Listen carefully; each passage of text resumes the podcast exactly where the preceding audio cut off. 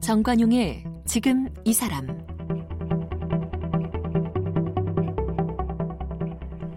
여러분 안녕하십니까? 정관용입니다. 어렵던 시절 청계천 그 헌책방 거리에 가서 낡은 책을 구해 읽곤 했었죠. 높다랗게 쌓인 책더미 속에 책방 주인이 용케도 그 원하는 책을 꺼내주곤 했는데 책장을 넘기다 보면은 그 책을 먼저 읽었던 사람들의 흔적도 남아 있어서 또 다른 교류가 이루어지기도 했습니다. 자, 젊은이들 크고 두터운 책 마다하지 않고 용돈 절약해서 사들고 다니던 시절. 그런데요, 이제는 헌책방 거리도 대학가의 서점가도 사라져가고 있고요. 새 책 들고 다니는 젊은이들마저 사라지고 있네요. 책방, 서점, 책만 사는 곳이 아니었죠. 정신과 문화가 교류되는 그런 곳이고요. 시대 정신이 자유롭게 표출되는 공간이 바로 책방인데 책방에서 책을 고르는 이웃들의 모습을 자주 볼 수 있고 그런 이웃들이 편안히 다가갈 작은 서점들이 더 많아질 수는 없을까요? 네, 오늘도 어제에 이어서 한길사의 김원호 대표와 이야기 나누겠습니다.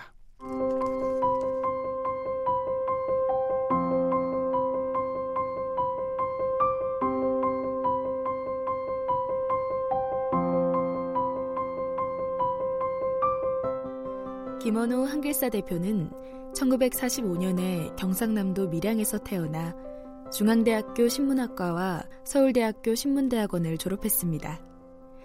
1968년부터 동아일보 기자로 활약했지만 자유언론 수호실천운동에 나서면서 1975년에 해직됩니다.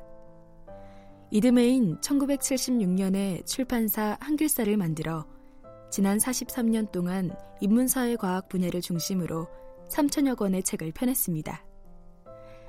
1980년대 중반부터 한길 역사 강좌와 한길 역사 기행, 한길 사회과학 강좌 등 민족의 역사와 국토의 현장을 답사하면서 우리 현실을 인식하는 작업을 했고요. 출판 문화의 신장을 위해 1998년엔 한국출판인 회의를 창설합니다. 2005년부턴 중국과 일본, 대만과 홍콩의 인문학 출판인들과 함께 동아시아 출판인 회의를 조직해 동아시아 차원의 출판운동과 독서운동을 펼치고 있습니다. 김원호 대표는 1980년대 후반엔 파주 출판도시 건설에 참여했고요. 1990년대 중반부턴 예술인마을 헤이리를 구상하고 건설하는 데 주도적인 역할을 한 주인공입니다. 파주 예술마을 헤이리의 이사장과 출판도시문화재단 이사장을 역임했고 지금은 책축제인 파주 북소리 조직위원장을 맡고 있습니다. 그동안 출판운동의 상황과 논리, 책의 탄생, 책의 공화국에서 등 10여 권의 책을 쓴 저자기도 합니다. 최근엔 중국에서 지난 2016년에 펴낸 세계서점 기행의 중국어판을 출간했는데요. 대한민국 문화예술상, 옥관 문화훈장 등을 수상한 김원호 대표는 지금도 한 권의 책을 탄생시키는 긍지와 보람으로 일하고 있습니다. 네, 어제에 이어서 한길사 김원호 대표와 말씀 나누겠습니다. 파주 출판도시 이야기를 빼놓을 수가 없는데 지금 거기는 일단 완성된 거죠? 지금 1단계 끝나고 2단계도 거의 끝났어. 뭐 일부만 이제 완성되면은 뭐 거의 완성됐다 볼 수 있죠. 네. 다른 나라에 이런 데가 있습니까? 저희가 스스로 그렇게 얘기하죠. 인류 역사상 없었던 현상이고. 인류 역사상. 그리고 지금 전 세계도 이렇게 본격적으로 책의 도시라고 할 수 있는 데는 없는 것 같습니다. 네. 여기에 지금 몇 개 업체나 들어와 있는 거예요? 출판사 이렇게 저렇게 해서 한 이제 그 제책사 인쇄소도 있고 하니까. 그렇죠. 그리고 일부 영화사도 이제 2단계 들어오고 해서 한 300개 정도? 네. 굉장히 많죠. 그리고 이제 그거는 뭐 계산하는 방법에 따라 다릅니다만은 예. 또 그냥 건물을 짓지 않고 그냥 들어와 있는 출판사도 있고 예, 예. 그래서 많습니다. 출판, 재책, 인쇄 뭐 그다음에 영화 문화 콘텐츠 뭐 이제 영화관도 거기 있죠 또. 그렇죠. 예, 예. 네.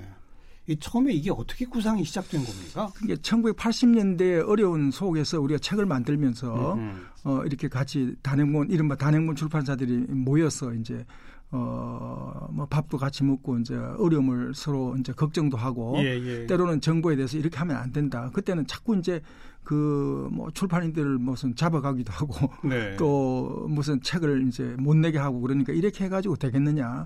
좀 큰 어떤 차원에서 그 책의 유토피아 같은 것을 한번 만들어 보자.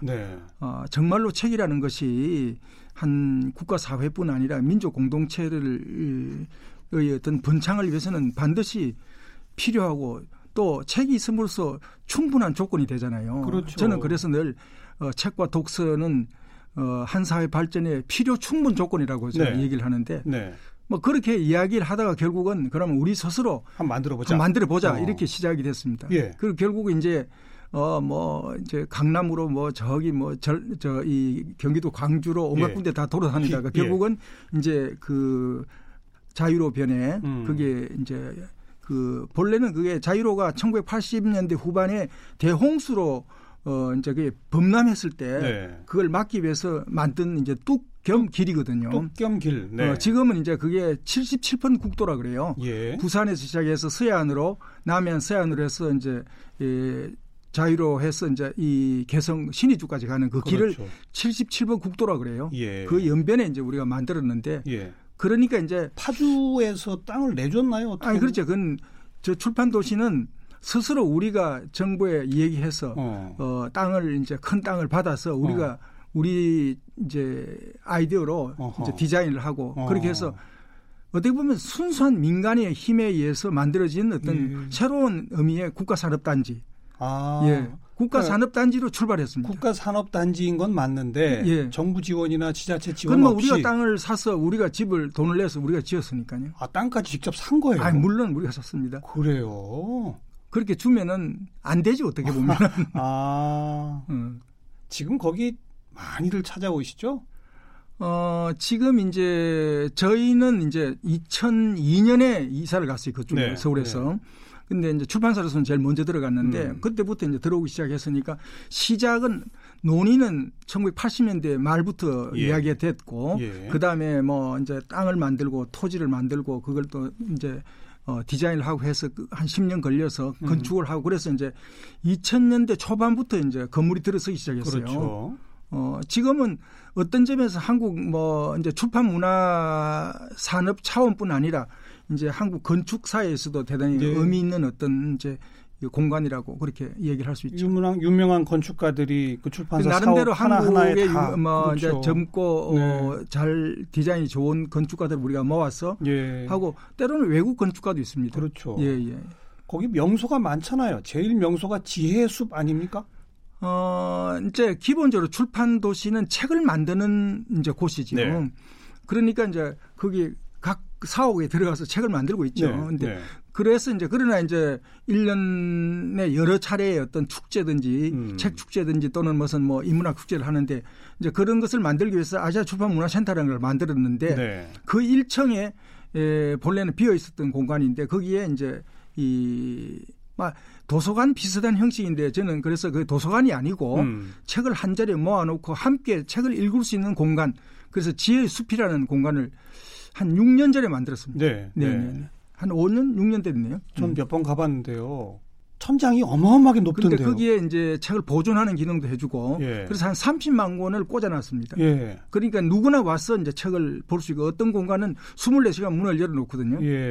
그러니까 이제 책이라는 것은 본래 공유하는 개념이죠. 지식을 누구 혼자 가질 수가 없잖아요. 그 30만 권은 출판사에서 다 기증받은 겁니까? 출판사에서도 기증을 했고 또 은퇴한 교수들 또는 현직 교수들이 이제 책이 너무 넘쳐나니까 그 교수님들 이름 다 하나씩 있더라고요. 다 책이 났습니다. 돌아가신 분들도 많습니다. 그러니까요. 그분들의 장서 기증된 거. 그렇죠. 이런 거. 저는 그래서 책을 공유하자. 같이 함께. 그러니까 어떻게 보면 또 책의 놀이터이기도 하죠. 그 속에 와서 책과 함께 노는 것이죠. 아이들도 책과 함께 놀게 해야 된다는 생각이 들고 그게 가장 좋은 교육 방법이라고 저는 생각해요. 그렇죠. 찾아오시는 분들 점점 늘어나죠. 주말 같은 날 수천 명씩 옵니다. 수천 명이 그 높은 서가 막 아무데나 올라가서 자기 읽고 싶은 책 뭐 책이 하도 많기 때문에 네. 그 손 밑에 것만 하더라도 수만 권씩 되니까 그러니까요. 저 위에 거 뭐 빼지 않더라도 그리고 약간은 이제 보존하는 기능도 있어야 되죠. 네. 예. 네. 그런 아이디어들 다 어디서 나오세요? 그런 거 만들자 이런 거. 그것도 한 권의 책을 만들듯이 제가 아하. 했는데 지혜숲은 제가 어쨌든 책을 한 자리에 모아놓고 책의 놀이터 같은 걸 만들어보자. 네, 네. 그래서 제가 이제 그 출판도시 문화재단을 시작하면서 이걸 공간을 책 읽는 공간을 만들자. 네, 네. 책과 함께 이제 아이들하고 함께 손잡고 와서 뭐 떠들면서 책과 함께 놀다가 그냥 가는 것이죠. 네, 네.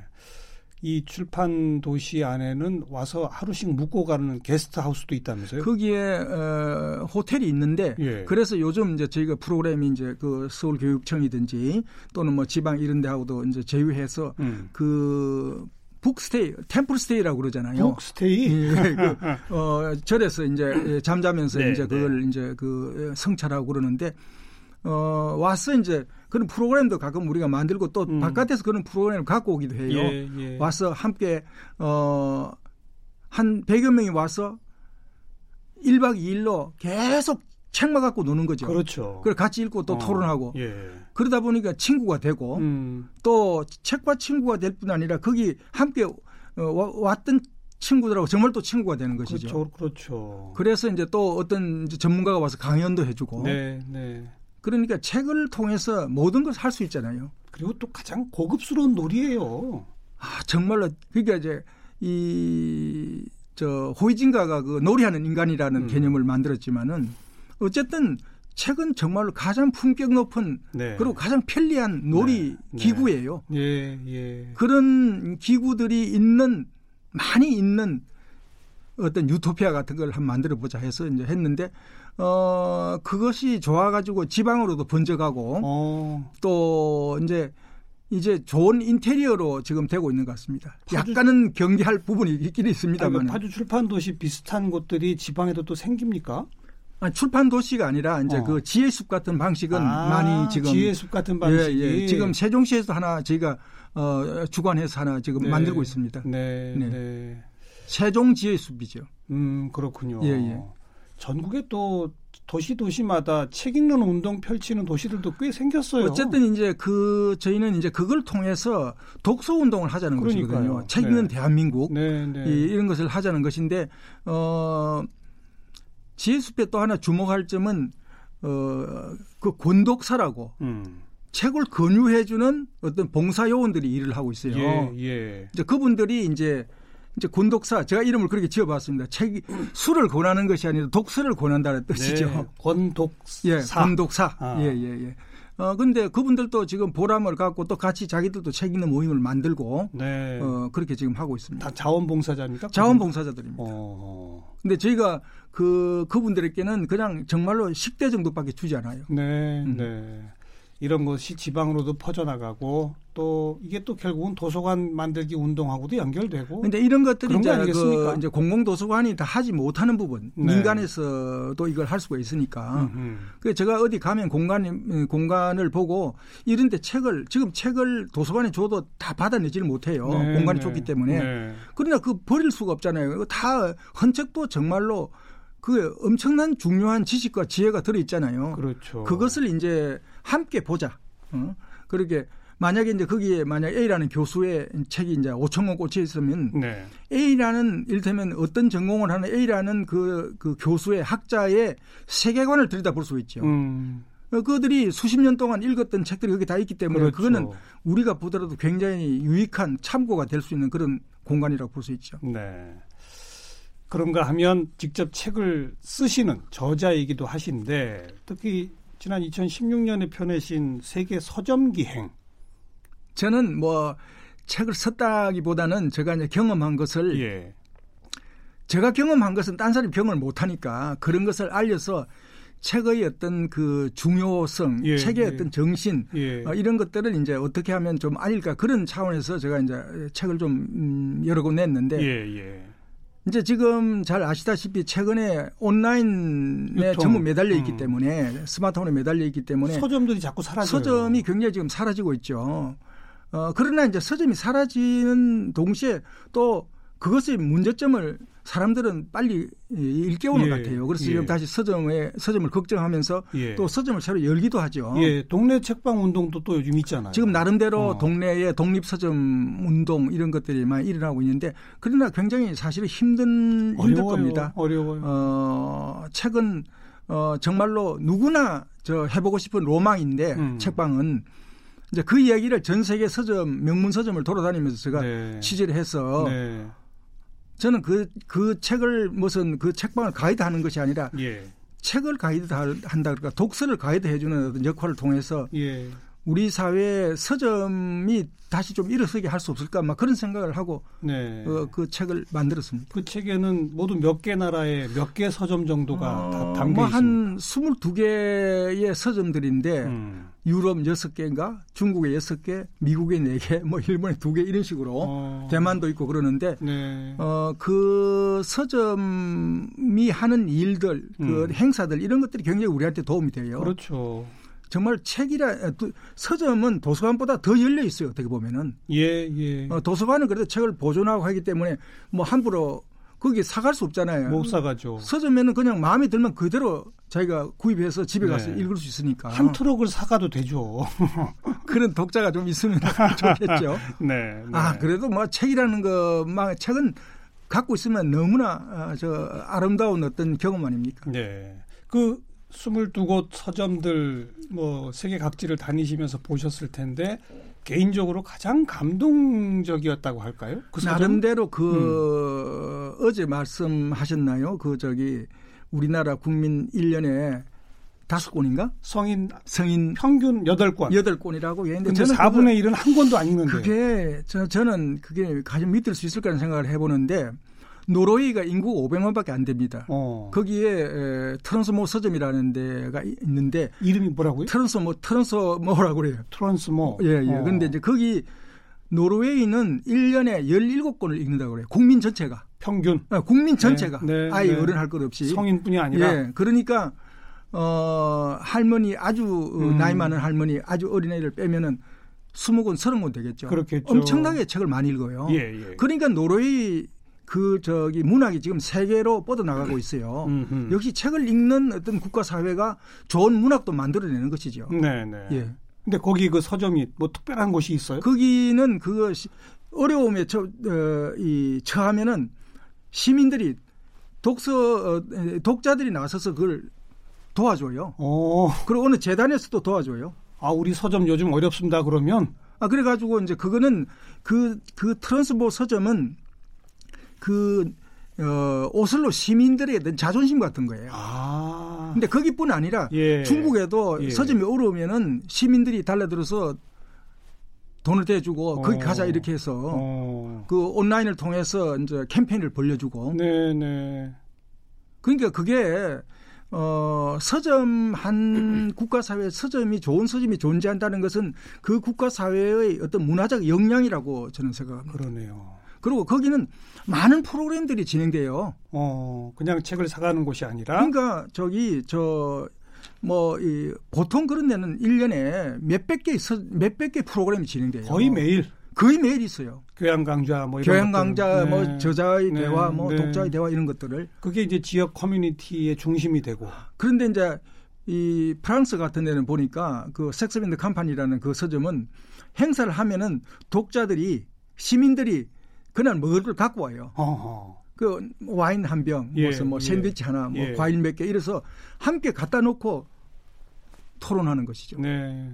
그게 십시일반한다 그럴까? 그렇죠. 그러니까 사실은 이제 그게 그 시민들의 어떤 건강한 참여, 지혜로운 참여를 통해서 좋은 프로그램이 만들어지고 그것이 그 국가 사회의 지성을 만들고 그 지성이 더 좋은 책을 만들고 또 좋은 책을 읽게 되고 선순환 구조라 그럴까요? 아, 참 오슬로 시민의 자존심이 서점에 달려 있다. 아, 그거 처음에 우리 서울 시민의 자존심은 어디 있을까요? 저는 이 서울시를 어떻게 예를 들어 서울시는 대한민국의 서울이고 우리 모두의 정말 자존심이 걸려 있는 건데 골목마다 거리마다 책방들이 있으면은 그 거리가 달라 보이죠. 그렇죠. 그러니까 런던에 돈트 서점이라는 게 있는데 예. 그 서점이 있으니까 그 거리가 명문 거리로 예. 명품 거리가 되는 것이죠. 예. 예. 그 패션만 있다고 해서 명품이 아닙니다. 지적 어떤 예술적 어떤 감성 이런 것들이 곳곳에 존재해야 되는 것이거든요. 네. 우리는 좀 그렇게 만들 수 없을까요? 제가 이제 아이디어 없으십니까? 책 읽기 운동? 책 읽기 운동. 저는 서점이 이게 개인 게 아니라고 저는 생각합니다. 도서관처럼 퍼블릭 스페이스거든요. 그게 중국 같은 데서는 서점을 이제 어려운 곳에서 서점을 하면은 그 지방자치단체든지 중앙정부에서 돈을 대줘요. 아, 서점에 돈을 대줘요? 돈을 대줘요. 왜냐면 그게 무슨 입장료를 받는 것도 아니잖아요. 그러나 냉방, 난방을 다 해놔요. 예, 예. 그만한 데가 어디 있어요. 예.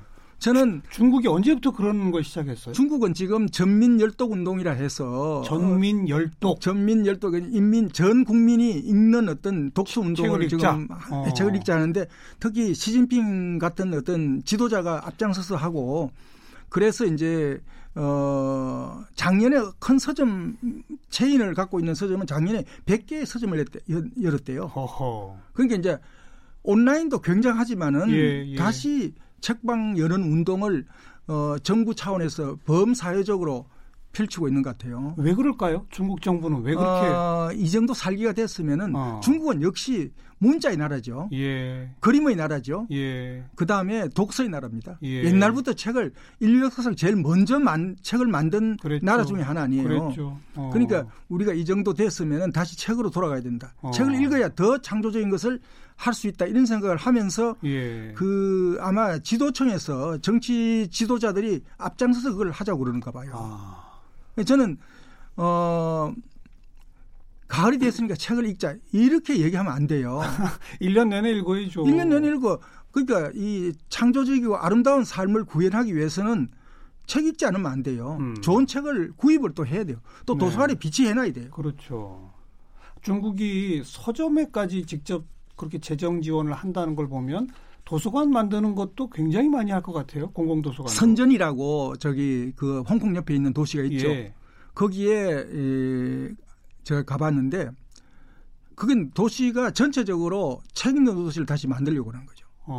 선전이 그 이제 이렇게 발전되기는 얼마 안 됐거든요. 옛날에 아주 작은 곳이었죠. 산업단지로 커갔던 곳이. 거기는 디자인 도시로 자기들이 만들려고 그러고 그런데 거기에 중앙도서관에 가보니 중앙도서관의 장서뿐 아니라 그 컨테이너 같은 생긴 어떤 그런 것을 곳곳에 놔둬서 카드를 누르면은 네. 책이 주르륵 쏟아져요. 자기가 볼 수 있는 책들이. 한 번에 10권까지 빌려줘요.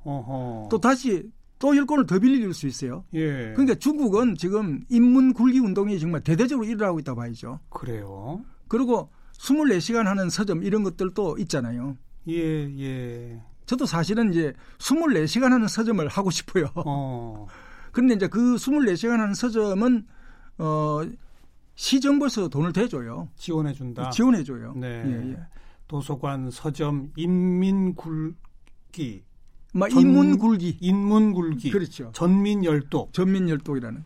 중국 정도 지금 요 정도 우리 살게 됐으니 더 잘 살아야지가 아니라 다시 책 읽기로 간다.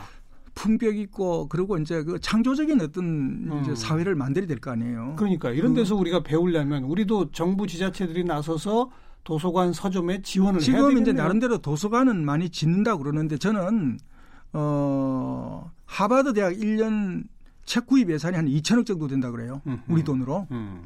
우리나라 공공도서관 전체 예산이 한 2천억 정도 돼요. 그건 저는 그랬어요. 우리 국가가 이 정말 근데 이야기하기가 좀 곤란한. 부끄럽네요. 부끄럽죠.